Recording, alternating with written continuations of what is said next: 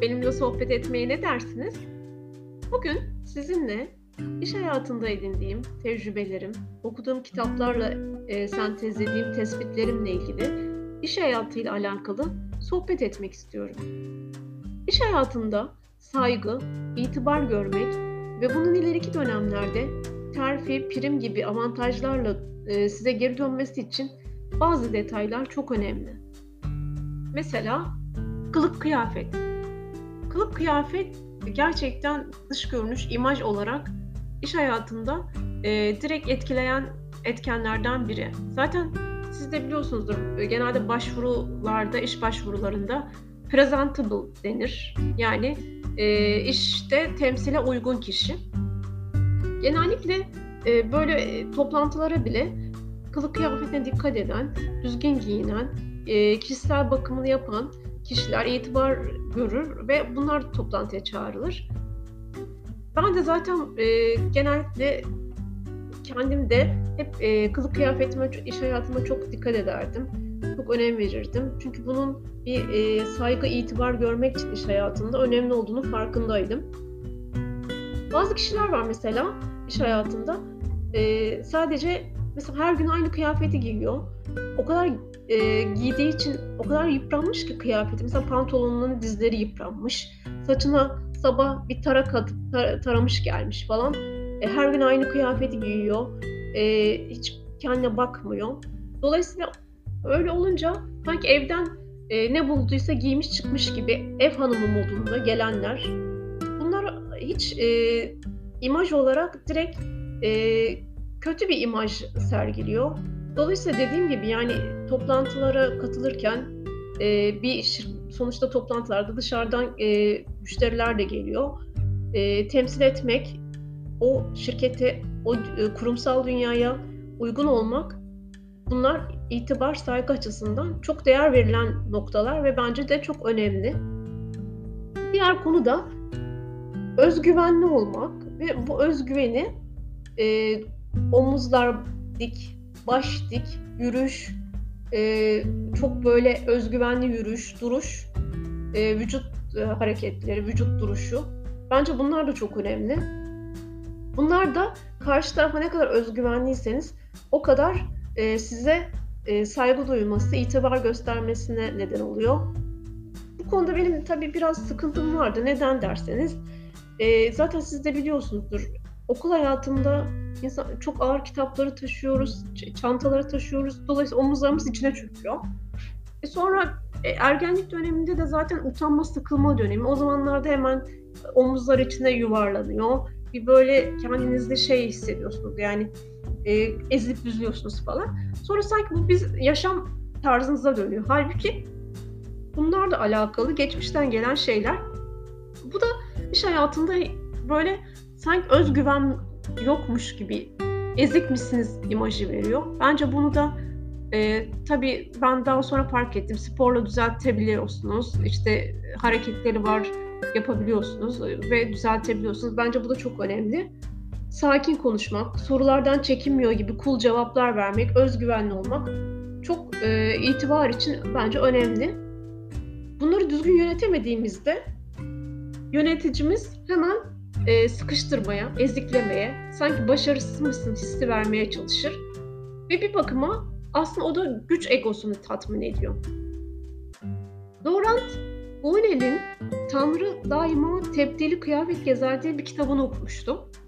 Bu kitapta bazı noktalar beni çok etkiledi. Mesela e, buradan biraz örnek vereyim, anlatmaya çalışayım. Şöyle diyordu kitapta. Moral bozan sapkın yöneticiler bütün meslektaşlarına saldırmazlar. Kurbanlarını da tesadüfen seçmezler.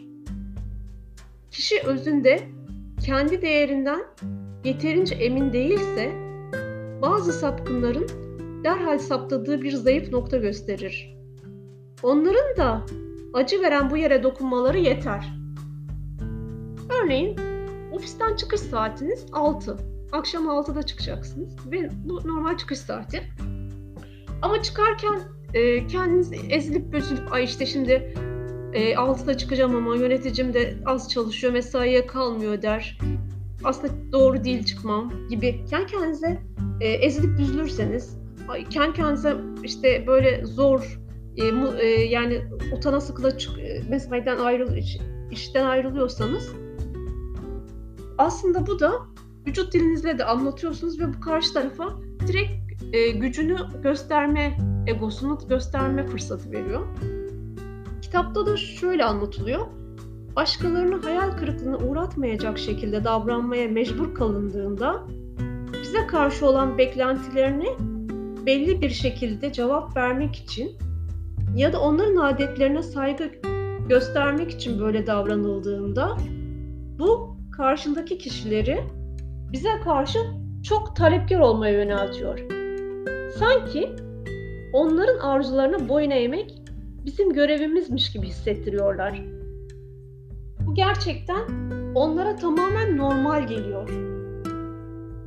İşten normal saatinde, e, mesai saati, çıkış saati 6'da çıktığında ayrılma fikrinden dolayı sen kendini suçluyorsan yöneticin seni daha fazla suçluyor.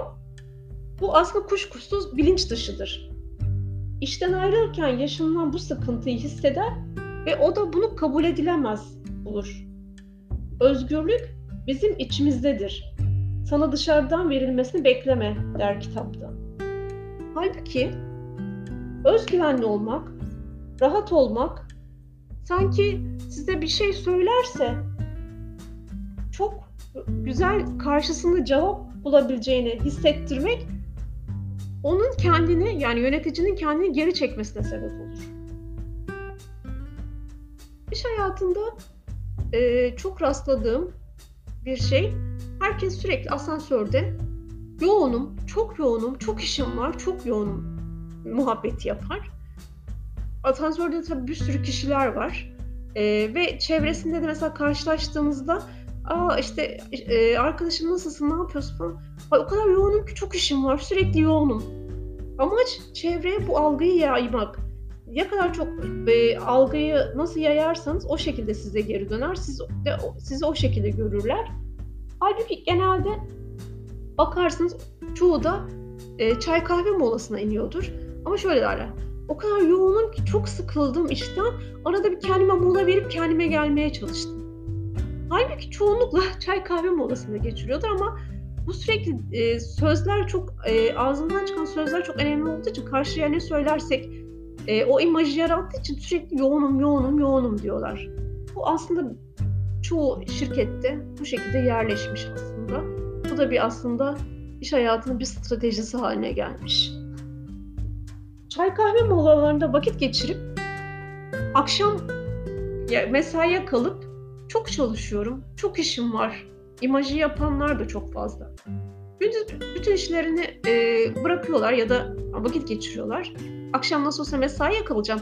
Mesaide kendimi göstermem için, çalışıyor göstermem için bunları akşama bırakayım deyip mesela göndermesi gereken e-mailleri bile göndermiyorlar. Sonra akşam olunca mesaiye kalıp hatta mesaiye kalanlara da etrafta kimler var gösterip bak işte çok işim var ben de mesaiye kaldım imajı yaratıyorlar. Ondan sonra gündüz atmadıkları e-mailleri herkes CC'ye koyarak tabii saati de belli oluyor. Çalıştığımı görsünler diye. E, akşam mesai saatinde, geç saatlerde gönderiyorlar e-maillerini. Bunu da bir strateji olarak belirlemişler. E, o şekilde kendini hani çok çalışıyor gösteriyor. Siz normal 6'da çıkarken bunun ezikliğini yaşıyorsunuz. Akşam normal 6 çıkış saatiniz ya siz gündüz çok çalışmışsınızdır. İşinizi her gereğini yapmışsınızdır. Ama 6'da çıktığınız için siz e, çalışmıyor görünürsünüz ama siz gündüz e, geç, vakit geçirip akşam mesaiye kaldığınızda çok çalışıyor, çok iş yapıyor görünürsünüz. Hatta bir süre sonra size bunun rahatsızlığını hissettirirler. Sen de hep zaman yani zamanında çıkıyorsun, hiç mesaiye kalmıyorsun şeklinde. Bu da bir e, şirketlerde, ofislerde bir oturmuş durum olmuş aslında. Bir de tabii iş hayatında rakip eleme stratejileri var. Yani mesela örnek vereyim. Arkadaşın işini maillerde takip ediyor. Mesela açığını bulmaya çalışıyor. Ee, onun işine de kendi işiyle birlikte onun işine de bir şekilde e, takip edip açığını bulursa hemen eline fırsat geçiyor. ne yapıyor? Gidiyor yöneticisine arka planda sanki sıradan bir şeyden sohbet ediyormuş gibi e, araya böyle sokuşturarak onun yöneticinin kulağına kar suyu kaçırıyormuşçasına bu arkadaşının açığını söylüyor ve hani bu da ne yapıyor? Yani işte ben iyiyim, çalışıyorum. Bak benim bir e, şeyim yok, hatam yok ama arkadaşımın öyle bir hatası oldu. Bil yeter ki hani buna göre değerlendirirken beni öyle değerlendir. Mesela başka bir rakip eleme stratejisi anlatayım. Bunlar tabii benim iş hayatımda rastlayıp gördüğüm konulardan anlatıyorum size. Bir tane yönetici e, tatile gidecekti. Yıllık izinine çıkacaktı. Yıllık izinler yılda 15 gündür. Yani yılda 15 gün e, zorunlu kullanman gereken iznin vardır. Yani daha fazla tabii yıllık izinler de. Ama 15 günlük mutlaka zorunlu kullanman gerekiyor. Bir tane yöneticinin de yıllık iznini, 15 günlük iznini e, bir hafta bayram tatiliyle birleştirip 20 gün kullanacaktı. Toplantıda diğer yönetici arkadaşı ona hemen şu şekilde olayı e, hemen kullanmak açısından şöyle yaptı. Tabii toplantıda bir sürü kişi var. Diyelim ki bu kişinin adı Ayşe. Ayşe, o iyisin hadi. Bayağı tatil yapacaksın. O hem de 20 günlük tatil yapacaksın. Demek ki e, böyle tatile gidebilenler de var. Biz gidemiyoruz, çalışıyoruz. Bizim yerimizde de tatil yap. Aa, harika bir tatil olur. Biz de senin adına seviniriz. Keşke biz de gidebilsek gibi imalarla amaç toplantıdaki herkese Ayşe sürekli tatilde, Ayşe çok uz izin kullanıyor, çok tatil yapıyor imajı vermek. Aslında bu da bir e, bilinçli mi, bilinçsiz mi diyeyim e, rakip eleme stratejilerinden biri. Halbuki o kişi normal e, yıllık iznini kullanıyor. Bayram tatiliyle birleştirmiş. Bayramda zaten resmi tatil. Hani ekstra kullandığı veya yaptığı bir şey yok. Diğer kişi de bunu söyleyen kişi de zaten e, kendi iznini ayrı zamanda e, kullanacaktır ya da başka zamanda kullanacaktır. Ama orada amaç diğerlerine e, bak Ayşe sürekli izinde diye oradaki imajı e, çizdirmek. Yani o kadar çok iş hayatında e, değişik stratejiler e, belirleyen ve bu yolda ilerleyen insanlar var ki bazen gerçekten iş hayatında e, işinizi yapmaktan ziyade sağınızı solunuzu kontrol etmekten bunlarla uğraşmaktan e, yoruluyorsunuz. Daha çok stres yaşıyorsunuz. Mesela e, başka bir konu anlatayım. Mesela yöneticilerden biri e, diyelim ki üst yönetime terfi edecek. Ya öyle bir potansiyeli var daha doğrusu. Ee, üst yönetime terfi etmesi çok büyük ihtimal. Hemen e, o kişiye yanaşmalar. Ondan sonra e, onunla ilgili işte a, çocuğuna hediye götürmeler.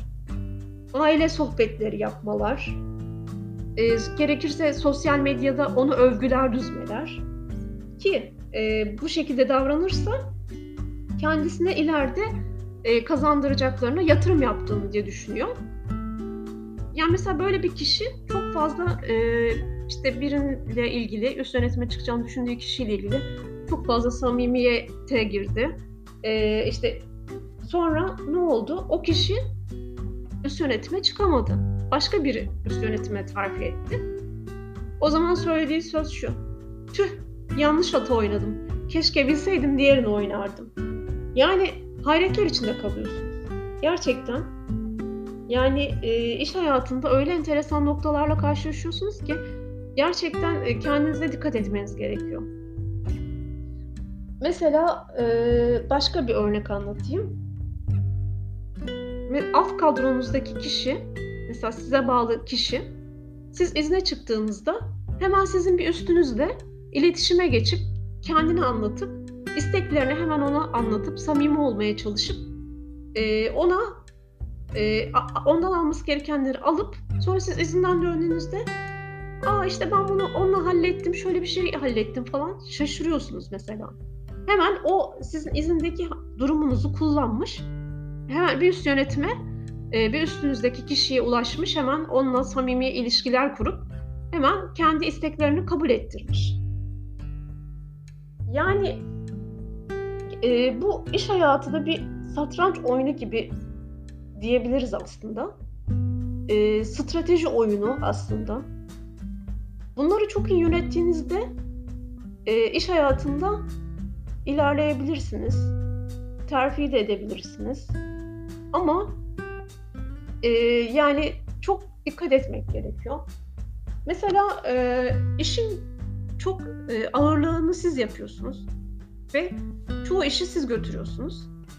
Arkadaşınız hemen e, kendi yapmış gibi bundan e, birkaç parça, birkaç cümleyle, havalı cümleyle sizden bunu alıp üst yönetimi anlatıp pazarlamasını yapıp, şovunu yapıp, şovmenlik yapıp o başarılı görünüyor. Mesela böyleleri de çok var. E, işte ne kadar iyi pazarlarsan o kadar başarılısın. Ya ne kadar iş yaptın, nasıl yaptın, e, ne kadar başarılı yaptın hiç önemli değil.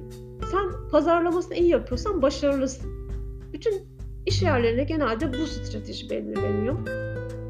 Zaten yöneticimiz de e, bize şunu derdi. Ne yaptığınız önemli değil, nasıl yaptığınız önemli değil. Önemli olan onu çok başarılı pazarlayabiliyor musunuz? Birkaç cümleyle onu çok e, şov haline getirebiliyor musunuz? Küçücük bir şey yapabilirsiniz. Değer, e, değeri küçüktür. Ama siz onu çok büyük bir şey gibi pazarlarsanız o başarı getirir diyordu hep kendisi. Hakikaten de bu pazarlama noktası çok önemli iş hayatında ve herkes de bunu e, iyi yapan gerçekten e, iş hayatında başarılı kabul ediliyor. Aslında bir bakıma ben bunun doğru olduğunu düşünmüyorum. Çünkü e, hep şovmenlikle, pazarlamayla aslında işini çok bilmeyerek terfi edip üst yönetime çıkanlar kendileri bunu bilmedikleri için e, çok da iş hayatında katkı sağlayamıyorlar. Çok da işi büyütemiyorlar aslında. Çünkü hep pazarlama ve şovmenlikle oraya gelmişler. Önemli olan bence işi iyi yapmak, doğru yapmak, zamanında yapmak, başarılı yapmak bence çok daha pazarlamadan önemli olduğunu düşünüyorum ama e, maalesef gidiyorum. Bütün iş yerlerinde bu böyle oturmuş bir e, strateji olmuş. Ve genelde bütün kurumsal iş hayatında da bu şekilde ilerliyor işler. Aslında bu tarz e, olaylarla şu an okul hayatımızda bile e, çevrenizde de hepsinde vardır. Yani e, ve bu insanlar aslında şu an çevrenizde ve okul hayatınızda bulunan insanlar ilerideki iş hayatının bir simülasyonu aslında. Ya mesela diyelim ki iş, e, okulda bir proje yapıyorsunuz. Diyelim ki 6 kişilik bir proje. Eminim hani içlerinde 2-3 kişi yapıyordur o projeyi ama diğer 2-3 kişi bundan nimetlenip birkaç e, kelime cümleyle e, öğretmenine anlatıp en iyi notları onlar alıyorlardır. Sanki o işi onu yapmış gibi, o projeyi o bitirmiş gibi. Yani ya da mesela bir arkadaşınız sizi kendine rakip görüyordur. Ee, sizin iyi not almanızı, kendinden iyi not almanızı istemiyordur. Size e, bir soruyu yanlış anlatıyordur ya da yanlış yönlendiriyordur gibi. Yani bu her türden e, insan şu an yaşadığınız çevrenizde de okul hayatınızda bulunan her türlü insan ileride zaten iş hayatında olacak. Bu zaten bu bir döngü yani. Bunlar hepsi her türden insan iş hayatında ve siz bunların hepsini yönetmek durumundasınız. Ne kadar iyi yönetebiliyorsanız o kadar iyi oluyor. O kadar iyi başarılı ol- oluyorsunuz yani aslında. Ee, benim aslında iş hayatımda tespit ettiklerim, gördüklerim bunlar. Aslında daha çok da konu var. Daha çok da anlatabilirim. Ama bence bugün bugünlük bu kadar yeterli olduğunu düşünüyorum. Sizinle çok e, zevk alarak sohbetimi yaptım. Çay sohbetim çok güzeldi. Her zaman beklerim. Kendinize iyi bakın. Hoşça kalın.